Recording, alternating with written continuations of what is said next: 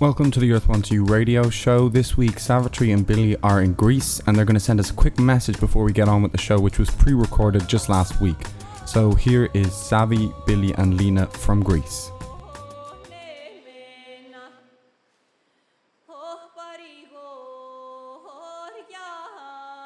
Hi, this is Savitri D. I'm here in Athens, Greece, in a little apartment on the northern edge of Exarchia, an anarchist, well, traditionally anarchist neighborhood in Athens. Uh, we've been here just a couple of days. It's very hot and very bright. We're learning a lot. It's remarkable to walk around in a city that's alive the way Athens is, where the political value, the philosophical position, the explicitly stated um, uh, radicalism is just everywhere around you, and where people are so willing to engage with politics and morality, I would say. We work tonight with the 12 singers who are joining the Stop Shopping Choir while we're here performing. Just wonderful people, all different kinds of people. Once again, we sat in a circle and sang, and it was so wonderful. But for now, I'll just ask Billy a few questions and Lena a few questions, and you'll get a sense of our journey. We haven't been here long enough to share much with you. And Billy, Yeah. how's it been in Athens? Well, this is a very exciting place. This is the conclusion of our second day. So much is being revealed hour by hour. Now, I just was in my first amphitheater below the Acropolis with Lena, Beethoven's third, crystal clear against the old stones. What about Athens? What do you find remarkable about this place? Well, I have, you know, I have to say that the the uh, battle with the EU uh, and its history of its progressive politics, its uprising in the early '70s, uh, and then its role in the time of the indig- indignado and in the time of uh, Occupy Wall Street. It was one of the beacons. The people here, the history here, the bookstores here, the graffiti, the way people talk. It's What do you mean by that? The, the way people talk? it just feels alive. It, uh, it's alive in its uh, in its public spaces. It's alive in, in its you know sidewalk cafes. The Exarchia neighborhood's my favorite. Lots of squats. Lots of uh, self-made neighborhoods. Do you think the philosophical tradition of Greece uh, is alive today? As the birthplace of democracy, or or you mean this re- the, the more recent radicalism? I just mean the ability of an individual or many individuals to think philosophically, to separate reality from themselves and say their emotional experience, or for their emotional experience to be embedded in a philosophical concept or philosoph- philosophical position. You can feel palpably this intellectual life. You can feel the radical conversations and the uh, sexy commitment that everybody has. On the other hand, there is a hopelessness isn't the right word, but a you can tell that that people are beaten up. The government they voted in finally that was toying with the idea of leaving the euro has tacked towards the center, disappointing lots of folks. The the deal they've made with the EU is still a ruled by the international banks, the hedge fund people, and so forth. So you can feel that in the air. You can feel the What do you mean you can feel it? You, you mean you, you think people seem broke, they seem unhappy, resigned to an economic condition? What do you mean you can feel it in the air? Well, after 48 hours, um, I, you know, I reserve the right to. It's it's unfolding by the hour, as I said. I feel a a tremendous energy, a tremendous history. I'm learning so much from this dramaturg, uh, comedian, translator that I'm working with, Dimitri, Dimitris uh, Dimopoulos, who will be performing, and we're going to kind of do my sermon mic check style back and forth. He'll have a thought, I'll have a thought, I'll have a thought, he'll have a thought. That kind of- So we- we had our first rehearsal today. Uh, he's, he's tremendous. I'm just learning so much from him. But yes, the bullying of Germany in particular, but the EU generally, Brussels, uh, you can feel it in the air. You can feel the people have been insulted.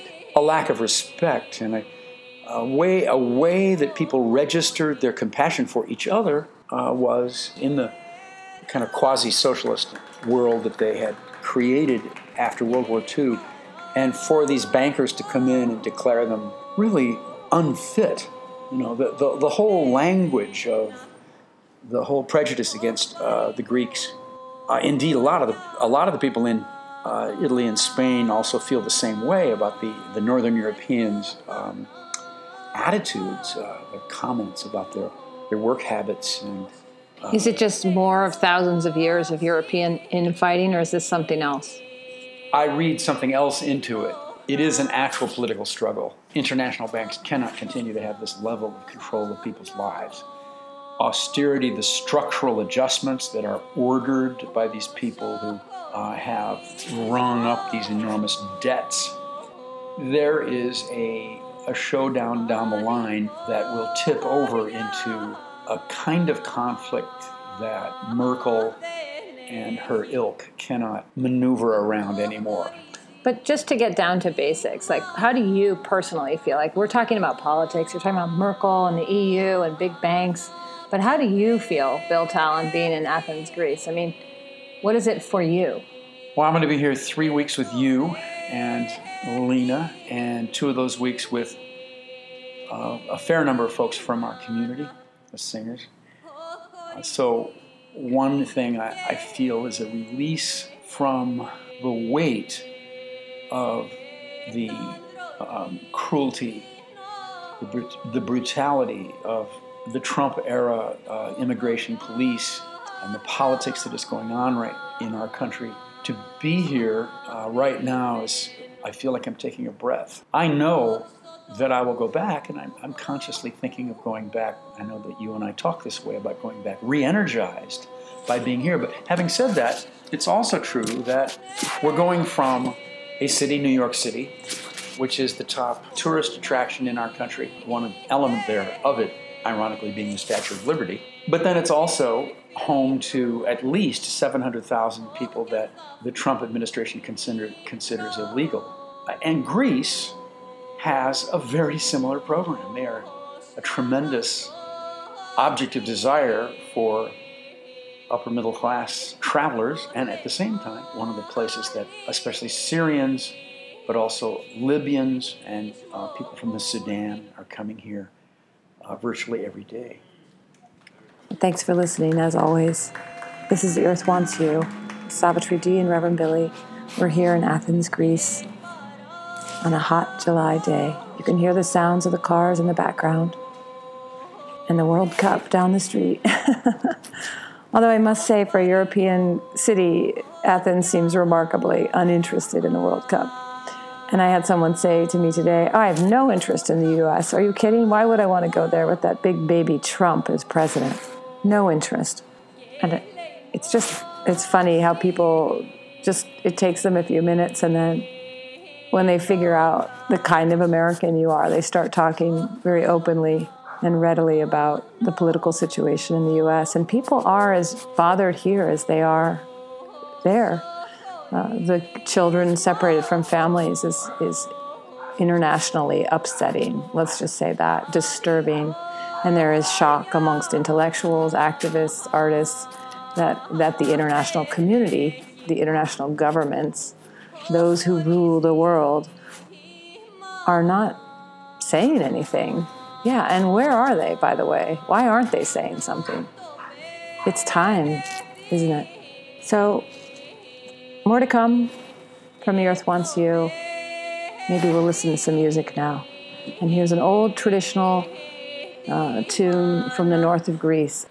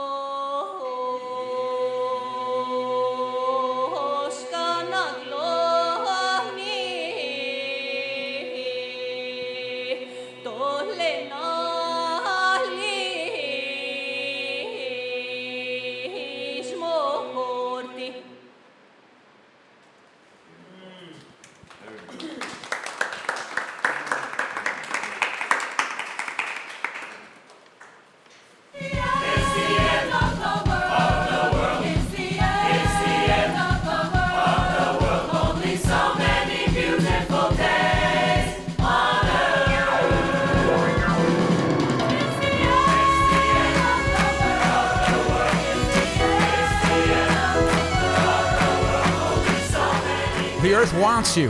The earth needs you. And we need the earth. This is Reverend Billy with Savitri D. Welcome, listeners.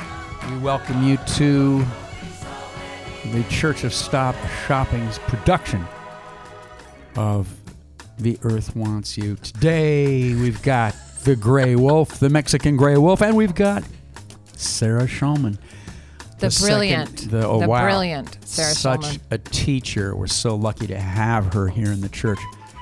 Today, what what will we be talking about with Sarah? Mostly, what what questions do you anticipate asking? You can asking? talk about almost anything with Sarah, but today we'll be talking about the AIDS crisis, ACT UP, and New York City.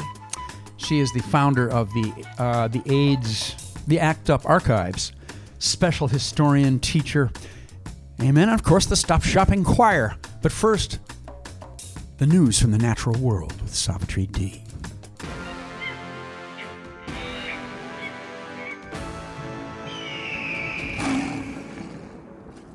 A researcher from the University of Rhode Island's Graduate School of Oceanography and five other scientists have discovered an active volcanic heat source beneath the Pine Island Glacier in Antarctica. Wrap your head around that. There is an active volcano underneath a glacier in Antarctica, and it may be contributing to some of the melting that's going on in Antarctica. The rest, climate change. Climate change. Climate change. Chinese factories are illegally producing chemicals that damage the ozone layer and the climate. Okay, we knew that. But there's more because I, I don't know if you remember a couple weeks ago on the news, we talked about this mysterious uh, ozone eating chemical that was found in the sky. No one knows the source of it, but now we do. It was revealed in a survey of manufacturers carried out by the Environmental Investigation Agency and corroborated by the New York Times. Mysterious emissions of banned greenhouse gas traced to Chinese factories. So, this is a 1987 protocol made in Montreal. I remember it well. I was a teenager at the time uh, to protect the ozone layer, which was the big, hot environmental issue of, of That that just time. went away, right? I mean, when I was a kid, the ozone layer was the big that was the big environmental Yeah. thing, and then climate change just pushed it out of the Well, way. Well, no, uh, because these the Montreal Protocol actually, the ozone healed.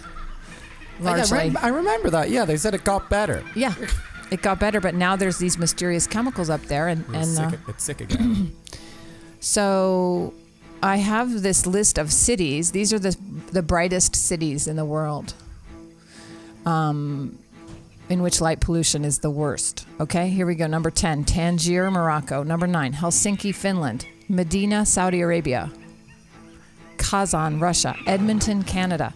Calgary, Canada. Kuwait City, Kuwait.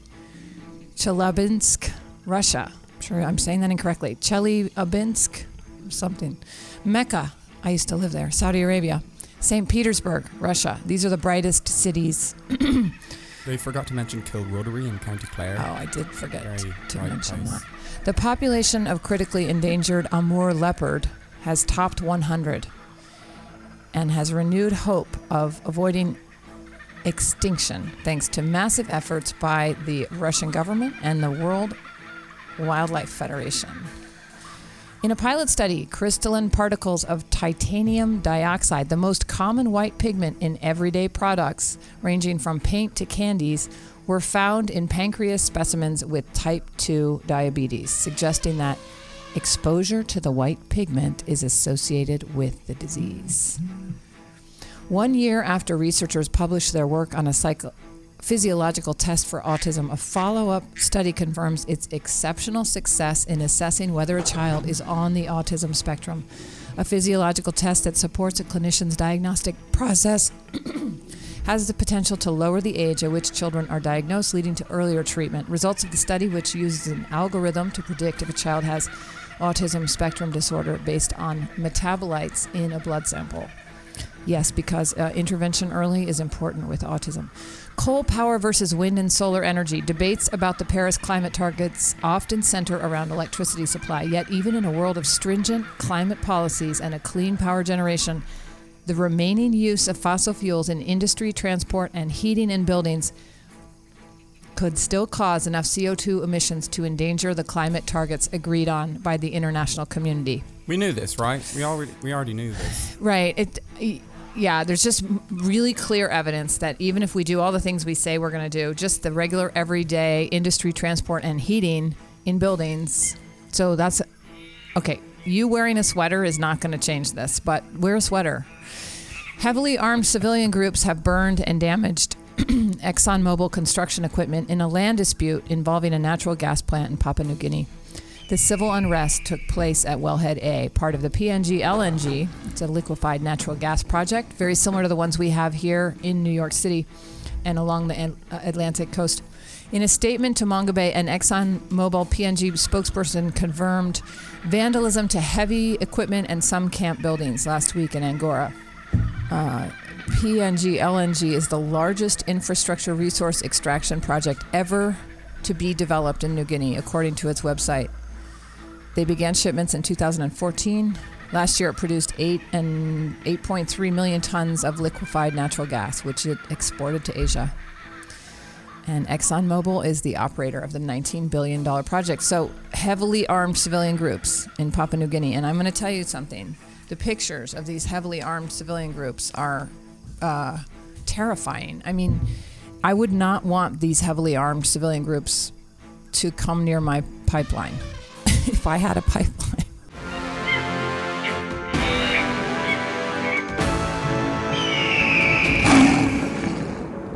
Thank you very much for listening to News from the Natural World. Sorry about that.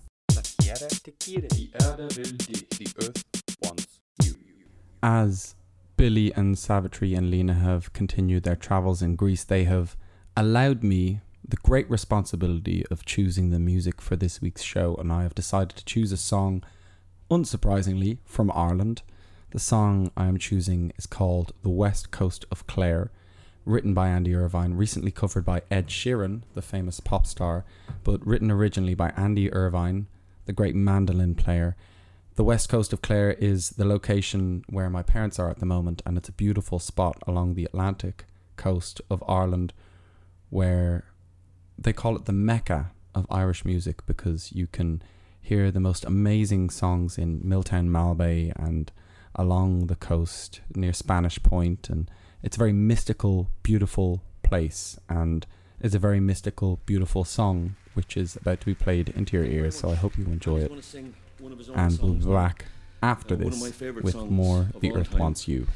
And uh, one of the great things about coming back into this band again is not only did the four of us get an opportunity to play the songs again and, and the music, but it's also an opportunity for some of our families and some of our children to hear the music for the first time, and that makes it kind of special.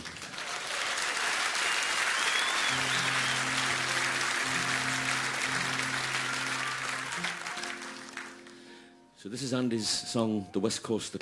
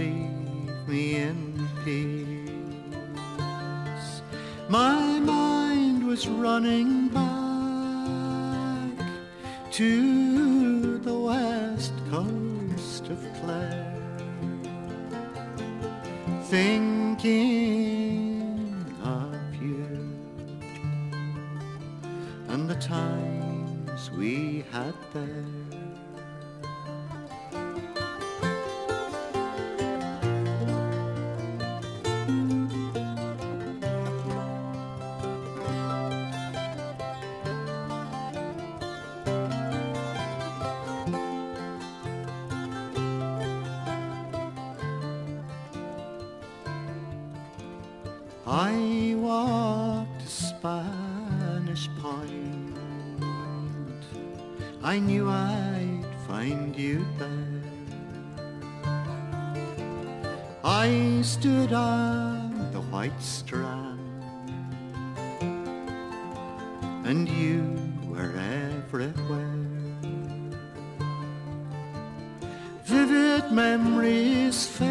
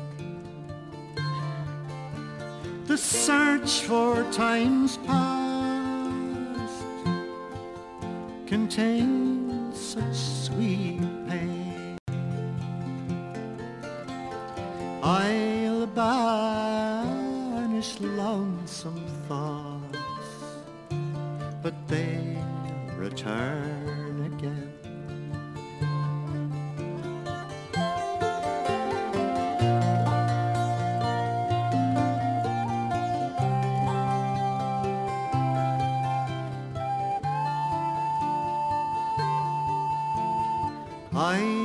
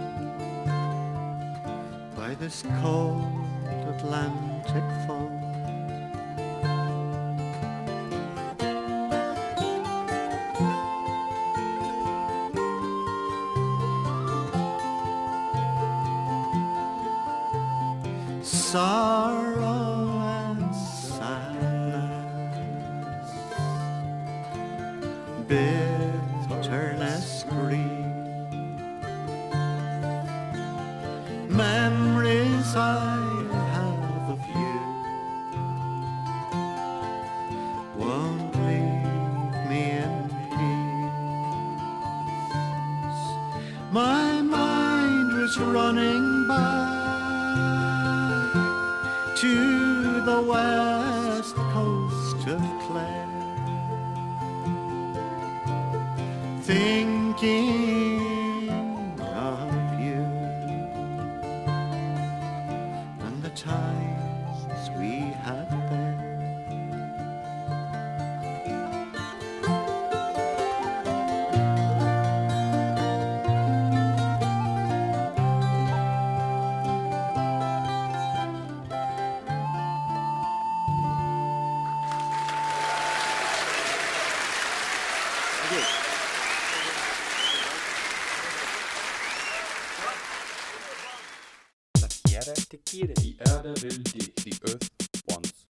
our guest, Sarah Schulman, a novelist, playwright, AIDS historian, and currently a distinguished professor of the humanities at the College of Staten Island. Uh, she's a longtime activist in New York City and worked with ACT UP, the Lesbian Avengers, uh, a host of other things, and uh, is the co founder of the ACT UP Oral History Project, which uh, you can find online and which I encourage all of you to check out. The Lesbian Avengers, which was a direct action group um, uh, which founded the Dyke March, for instance. Uh, anyway, I was reading their action document, which is still, I think, one of the best kind of guides to activism I've ever seen. It's it's so uh, sort of elegant in its precision. I'm just going to read a- a little quote from it. When lesbian Avengers have an idea for an action, they can bring it to the group in two ways. One, bring a precise, specific proposal to the floor, or two, come to the floor with a vague idea, pass around a sign up sheet for those interested in developing the project, then meet as a committee separately and return to the group with a specific proposal. Coordinators need to address the following questions What is the goal of the action? Who are we trying to reach? What is our message? So I just want to say to anyone out there, just Google this document, Lesbian Avengers Action Document. It is a guide to direct action. It's perfect. I think spot on. It doesn't have much about social media in it, but you don't need it because the media part addresses all of that. Um, the lesbian Avengers, I feel, do not get enough attention. Not enough is known about the lesbian Avengers. Can you talk to us about the lesbian Avengers? Well, I will say that I wrote that handbook, by the way, a million years ago, even though my name's not on it because it was, you know, collectively. But um, so the the issue arose in 1992 is when we founded the Avengers. There were five people who founded it: Maxine Wolfe, Anna Maria Simo, Anne Maguire, Marie Honan, and d'Adesky, and myself. Okay, so um, the idea was that we had all been in ACT UP, and or some of us had been in ACT UP, and we had brought with us skills that we had learned in the feminist movement before ACT UP. And because of that, we were able to have leadership positions in ACT UP. But then we saw a whole new generation of young queer women coming out into ACT UP who had not had the feminist movement, and they were not developing the same skills. And that's what basically motivated us. So we started the group, and um, because we were all extremely experienced organizers, the group was organized towards action. Now, the, the philosophy there was we're working with an extremely disempowered group of people who had been treated badly their entire lives and had been kept out of power. And so when you're when you're working with that kind of constituency, you have to teach people away from the negative stance. Because a lot of times disempowered people think that the only power they have is, is to say no. And you have to get people out of that and into the belief that they can have a concept, they can f- apply it and follow it through. So that's a completely different orientation. So, in order to do that, we came up with certain guidelines. One was if you have an idea, you have to do it. Like mm-hmm. you can't say someone should. if you disagree, you have to propose an alternative that's mm-hmm. viable. You can't just take it down. Mm-hmm. And that there was no theoretical discussion of any kind. Now, what's interesting is Maxine Wolfe, she pointed out that theory emerges from practice. In other words, if you're organizing an action, you have to make a series of decisions. Mm-hmm. And the way you make those decisions is that your, your larger value systems are called in. But if you separate theory from practice, then you could go on forever and it's incredibly divisive and mm-hmm. there's no point to it. So we only talked about what things meant and when we were actually doing something concrete. And as long as we kept to these these principles, we were very successful. When we mm-hmm. stopped doing that, it fell apart immediately.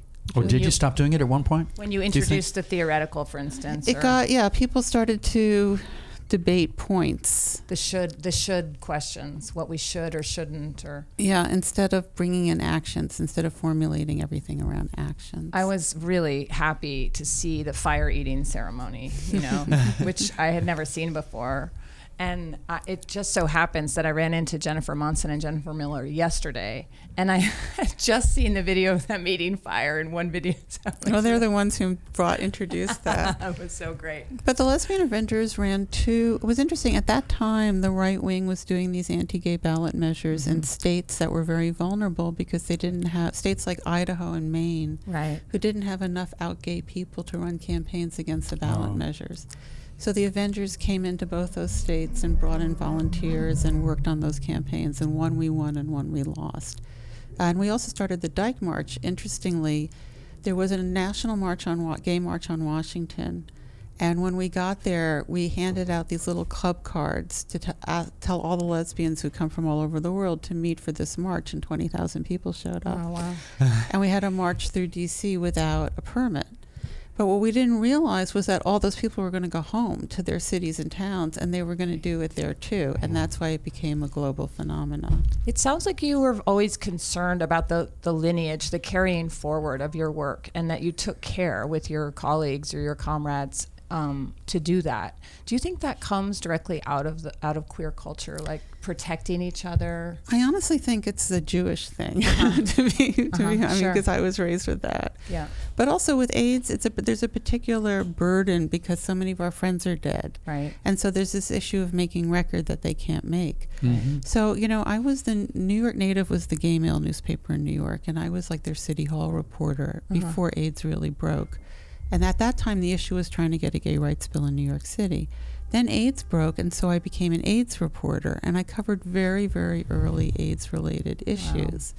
Like I covered the closing of the bathhouses, mm. which is a really interesting when you think that why was I assigned to that? I had never been in a bathhouse, but it just shows you how chaotic everything mm-hmm. was. You know, mm-hmm. the reporters themselves were dying, and people didn't know what the stories were, and all this kind of stuff. So I started writing about AIDS in the very early 80s, and you know, I've been writing about it my whole life. And the thing is, a lot of the people that I started with died. So you really feel like you have to tell the story. And like the book I'm writing about, Act Up Now, as I'm writing it, I'm realizing I am the only person who could write this. You know, so there's just this real sense of responsibility. Yeah, I think uh, for those of us who came to New York afterwards, you know, I was a young teenager when the AIDS crisis began, and I remember reading about it. It totally formed my understanding of life and who I was.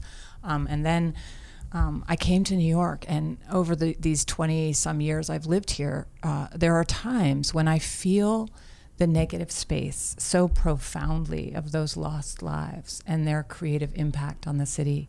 Well, you knew a lot of those people.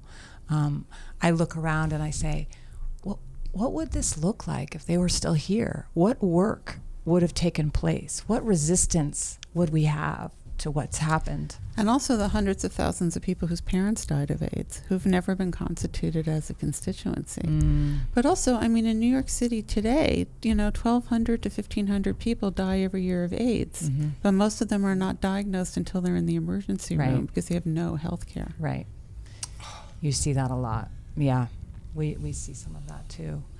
And I, I think it's um, it's interesting that the the um, it's not interesting. It's ter- it's terrible the that the culture has been ab- able to re-invisibilize it, right? Well, there's some incredible people out there. There's two black queer journalists, Steven Thrasher, who writes for The Guardian, and Linda Villarosa, who's really like one of the great geniuses of our culture Mhm. right now, who writes for The New York Times. And they have been doing everything they can to get this issue on the table. Linda wrote a piece last summer for the Times Magazine showing that um, black gay men in the U.S. South have higher rates of HIV than any country in the world. Yeah, I read that piece. Yeah. yeah. And so, what is what is the course to take? What what can we what can we do as as cultural producers? How can we uh, start that story over? Do we have to start it over? Is it a looking back that will bring it back to light, or is it a, a whole new story? Well, no, I mean, you ha- we have to learn from movements in the past that have succeeded, what strategies they've used, and consciously make decisions about what we can learn from those strategies Mhm. for today. Mm-hmm. Our, you know, the, the central issue around AIDS is that we have no healthcare system, and you know, everyone in America knows that. Right. You know, so that's that's on our agenda, but. But like the tactics, the direct action tactics Right. that ACT UP used, w- are those even effective now? Do you think? I mean, when Of you look out, do you see them as effective? they're completely effective because they, they break the mold. I mean, it- just look at um, uh, Ocasio, uh, the the victory in Queens Yes. Uh, this 28 year old Latina socialist organizer who's now going to go to Congress, she broke the mold, and Yeah. that's the thing about ACT UP. When the when the Catholic Church was saying no condoms in the public schools, we went into St. Patrick's Cathedral and disrupted mass. And that's something that you're culturally not supposed to do. but it's doing what, what you're not supposed to do in a way that shows that the current institutions and values are things that cannot be maintained Mhm. and have to be overwhelmed. Right. Oh, the necessary interruptions I wanted to ask just a couple questions about your your book, um, "Conflict Is Not Abuse," which uh, you know I think every activist, everyone should read this book. It's it's really an important look at, at a phenomenon that rages in all aspects of our culture. Um, but activists in particular, there is a lot to learn from this book about community, about organizing, about relationship. Um, but Conflict resolution. just to start, do you think we are being abused by the government right now? Is this an abusive situation or is it Well, I mean, the the the paradigm that I'm working with in, in conflict is not abuse. Is like when Trump comes on TV and he says that he is it's he's a victim of a witch hunt, and he's a victim, mm-hmm. and it's so sad. And this is the rhetoric that is pervasive that people with power who are perpetrators present themselves as victims and use the language of abuse as a mm-hmm. smokescreen mm-hmm. to hide what they're actually doing. The flip side of it, and the thing that completes the paradigm, is that he points to people, immigrants, for example, who have absolutely no role in the victimization of poor white Americans, and yet blames and projects all of the anxiety and pain that people are mm-hmm. feeling in falsely accusing people of being abusers mm-hmm. who actually have no role in creating the pain. Mm-hmm. And this is the structure that we see on every level. We see it, for example, in Israeli state rhetoric. You have Israeli state rhetoric is always describing Palestinians as they're threatening us, they're attacking us, we're, we're being victimized by them. But actually, the Israeli state is a huge military power, Right. and they are the perpetrators. Right.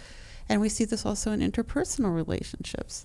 Sometimes people are, sometimes we are in conflicts, and conflict is when there's a power struggle.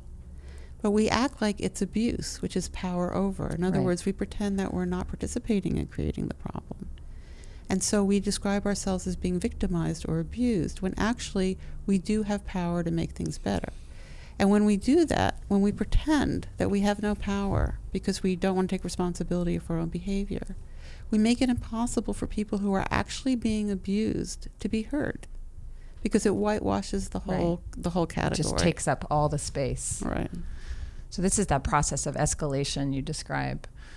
And I and I, I see it all around me, right? When you read it, it describes something very clear in our culture and in our relationships. How do you think social media plays into this?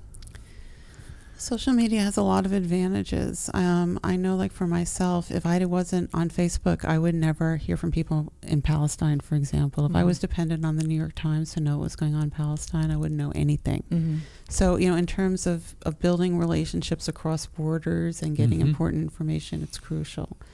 The problem is when we uh, use it as a substitute for actually speaking to other human beings. So sometimes people write something on Facebook and it's impulsive, or the other person misreads it, or you get an email and you don't really understand what the other person is saying, but you pretend or project that somehow they're attacking you, and then you escalate your anger. And then you write them back a mean thing, or you block Right, them, right. and all of that. And actually, what should be happening as soon as that there's a misunderstanding on s- in any kind of non-effective media is that people should talk to each other right away. Did you hear that? When there's a conflict, talk to the person. Right, pick up the phone, and you don't have to send them an email saying, "Can I? When can I call you?" Just call them. You're- Stalling. You're uh, It's so practical, Sarah. when you talked about the uh, avenging lesbians um, rule about uh, theory shouldn't exist without action, it reminds me of this problem we have right now with um, people addicted to iPhones and social media who don't seem to be noticing that two or three doors down their street, um, their neighbor is being hauled out of his living room with his kids clinging to his leg um, by immigration customs enforcement. Um, Yeah, but that's not a function of social media because you can also use social media to get people over there right away. we haven't done that very well yet. We, we got people to the airport. That That's way, a, that's an Terminal amazing example. Yeah. Yeah. We're, we're, we're having trouble with the uh, predation in the neighborhoods because people are just passive. They're just checked out of real space. Well, you know, technologies can be used for good or for evil, and I don't think that they have inherent meaning. It's the same thing with television. When television was first invented, people thought it was going to be this incredible opportunity for Mhm. education, Mhm. but then it got commodified. Right. And also, there's a locale problem with social media, which we haven't solved, which is like I saw people calling to go to Texas to, to help children in Texas last week in New, from New York City. And I thought to myself, you don't have to go to Texas. You can go right down your block. You can go to Harlem. You can help right, here. But there's but- this whole scale shift that's, it's not that it's inherently problematic. It's just that we don't have that second or third uh, solution, you know, conversation that would say, hey, come on over. Let's work on it here. Yeah, but I would say that maybe it's two different groups of people. Like Mhm. back to the old act up simultaneity of response. right. right. If some people can go to Texas, great, Great. because it's needed. And if you want to organize something on your block, fantastic. Right. And how do you address in a situation like that if if you see um, harm, right? If you see a group, uh, hypothetically, you know, if you see another group doing an action that is actually harming a community, how, how does how does the should question fit in when there's harm involved?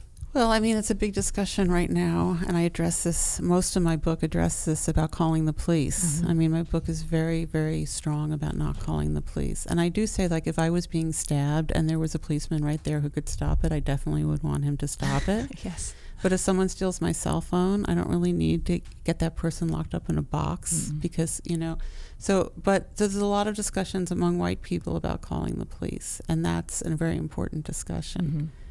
You know, so if you, so, you know, we have to be self critical in our communities Yes. and families. Um, and just one last question. Um, what are you telling young activists right now? What are you talking to them about? When you, I know they must seek you out, right? They must seek you out, and you have students. What, what do you want to tell them right now?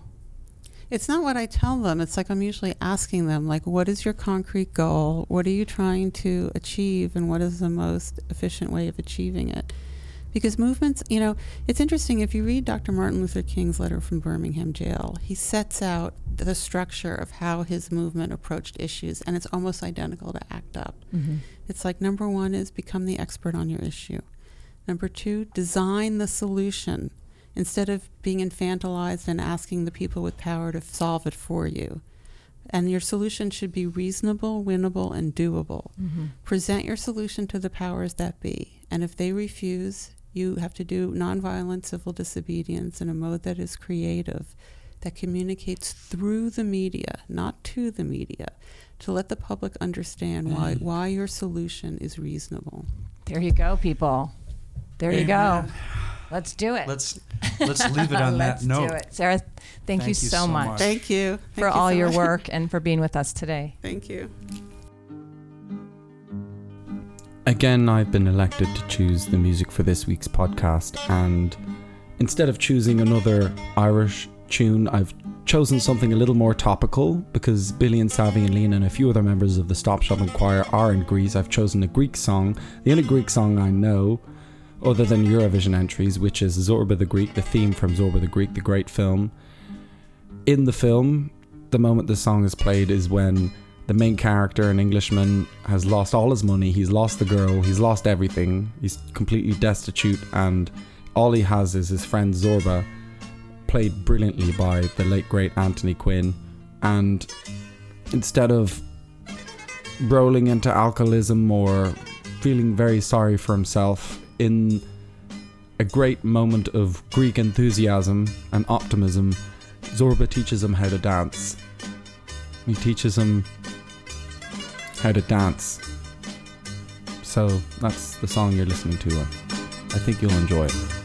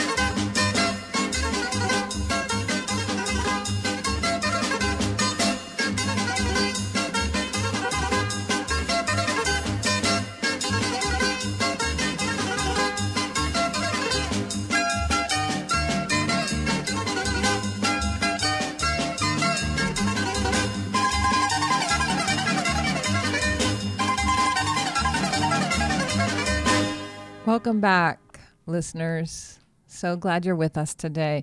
Amen. It's time for Extinction's Got Talent. And today, the Mexican gray wolf, the smallest subspecies of gray wolf living in North America. Its range once extended through southwestern Texas, southern New Mexico, my home state, southeastern Arizona, and as far south as central Mexico. But because ranchers blame them for attacking their livestock, these wolves were very nearly poisoned and trapped out of existence. The last few survivors formed the foundation of a captive breeding program, and the wolves were reintroduced into the American Southwest in 1998. Today, about 50 wild wolves roam a much smaller range near the Arizona New Mexico border. There in the Chiricahua National Forest and the Gila Wilderness, some of the most beautiful wildland I've ever seen. And poor management and pressure from the livestock industry have stymied recovery and kept the Mexican wolf struggling for its place in the wild. And hear the sound of the Mexican gray wolf.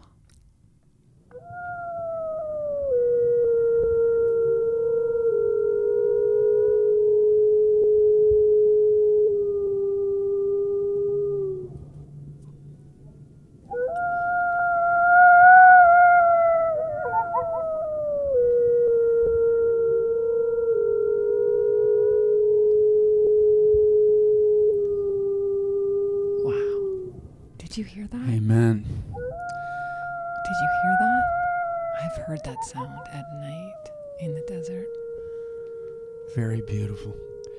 when my car broke down near the Chiricahua forest.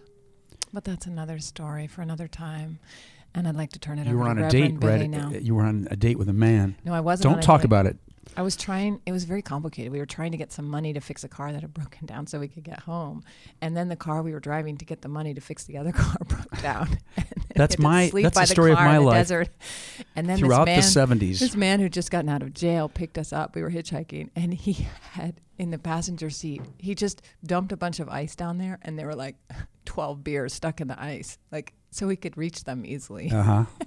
and he would drink a beer and throw it out the sunroof.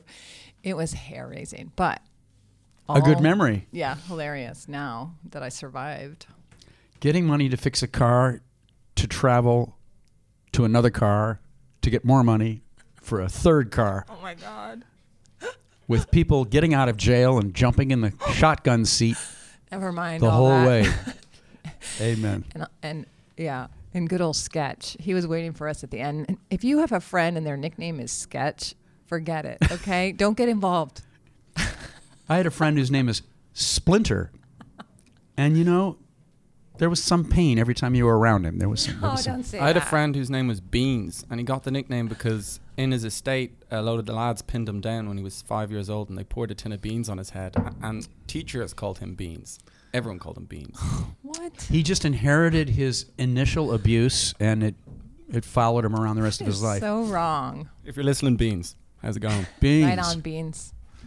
Beans, you want to ride somewhere? We have to get some money to uh, fix the car because there's a Mexican gray wolf staring at me from the top of that mountain.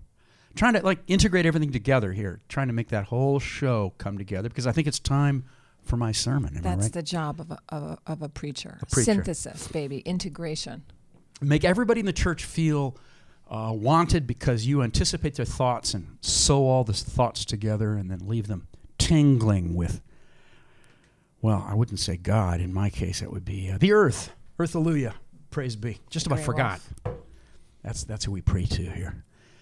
We have, we have this emergency,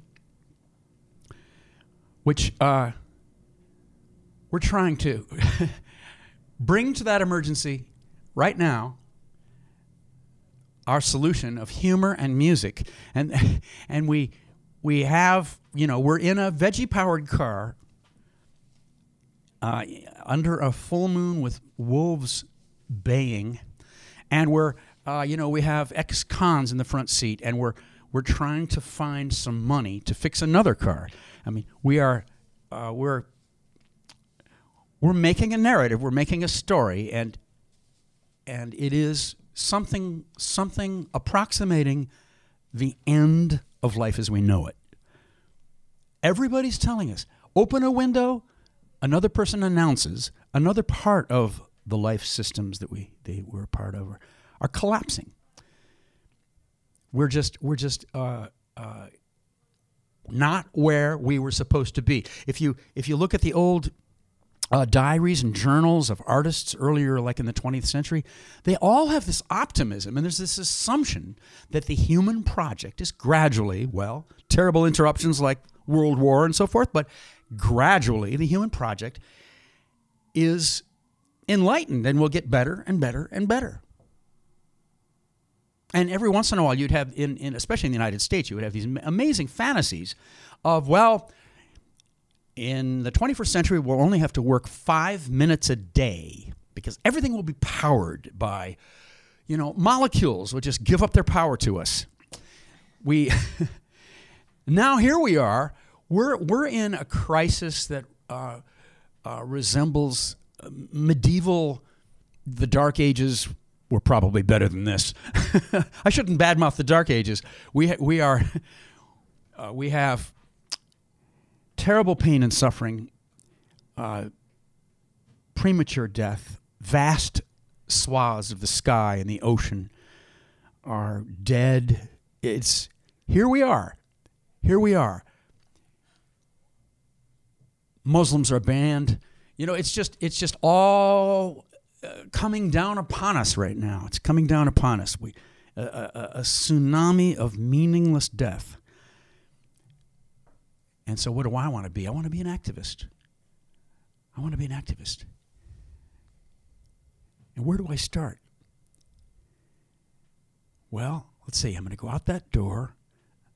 I'll meet somebody on the sidewalk who also wants to be an activist. And then we'll turn and we'll see a bank, JP Morgan Chase, on the corner. There are more banks in New York right now than Dunkin' Donuts. And we're going to go over there. We're going to talk to the tellers. We're going to start some activism. We'll perform a song. We'll bring some information. We'll do it right now. We'll start reversing this $3 trillion bank. We'll make this bank something else. Just a bunch of people who want to save their lives and the lives of their children. Activism starts here. Illusion. Thank you so much for listening. This is The Earth Wants You with Savitri D and Reverend Billy. Producer Killian Sunderman. Our interviewee, the redoubtable Sarah Schulman. Thank you, Sarah.